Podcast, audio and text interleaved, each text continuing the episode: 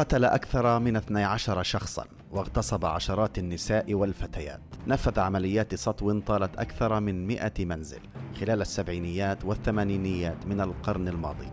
قبض عليه بعد بحث استمر لأربعين عاما.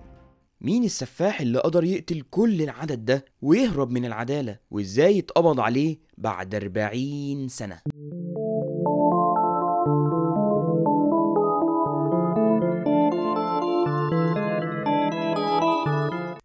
أهلا بيكم. أنا اسمي نصر أحمد نصر وهجاوبكم على كل الأسئلة دي بس هناخدها حبة حبة. في بودكاست العلوم للكل. العلوم للكل بودكاست لكل الناس. هنقدم لكم فيه العلوم بشكل مبسط وسهل ومفهوم.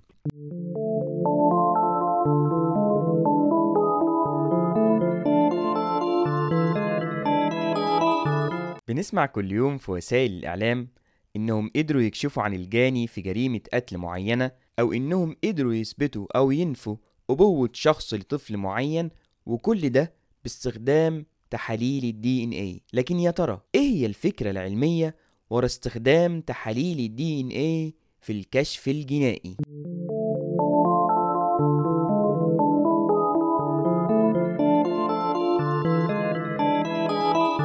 خلونا نعرف في البداية إيه هو ال DNA ال DNA هو حمض موجود جوه خلية البني آدم مسؤول عن نقل الصفات الوراثية عبر الأجيال. ال DNA في أبسط صورة عامل زي سلم المطافي عبارة عن عمودين متوازيين بالطول ومجموعة من الدرجات المتوازية بالعرض. العمودين المتوازيين بالطول تركيبهم ثابت وهي مجموعات متتالية من مادة الفوسفات ونوع من أنواع السكر. أما عن درجات السلم المتوازية بالعرض فهي روابط بين جانبين السلم. الروابط دي مختلفة في تركيبها وعشان كده العلماء قسموها لأربع أنواع.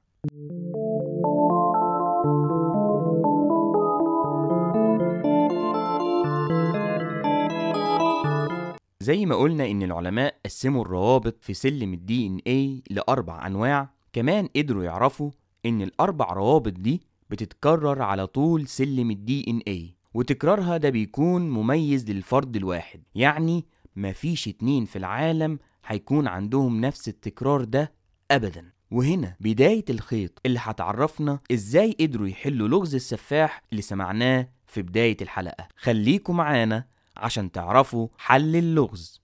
الاسم جوزيف دي أنجلو. التهمة 12 جريمة قتل و51 جريمة اغتصاب. الحكم السجن مدى الحياة. بطل حلقتنا النهاردة هو جوزيف دي أنجلو واللي قتل 12 شخص واغتصب 51 فتاة وسيدة. جوزيف دي أنجلو كان شغال ضابط شرطة في ولاية كاليفورنيا في الولايات المتحدة وارتكب كل الجرائم دي وهو في فترة خدمته قدر دي أنجلو إنه يهرب من العدالة لمدة 40 سنة لحد ما استطاع المحققين جمع الأدلة حوله والقبض عليه لكن ده حصل إزاي؟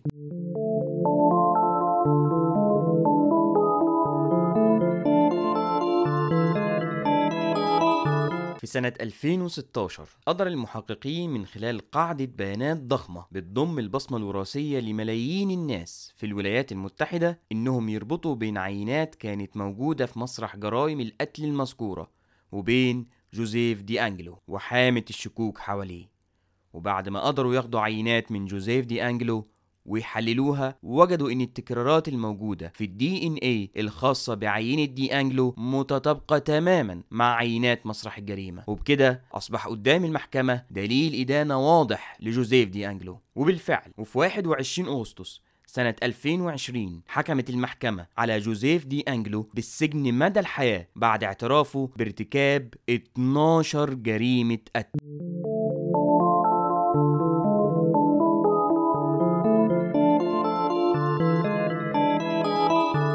في النهاية بنشكركم على حسن استماعكم وبنفكركم تبعتوا لنا تعليقاتكم وآرائكم على إيميل البودكاست science.podcast.eg at gmail.com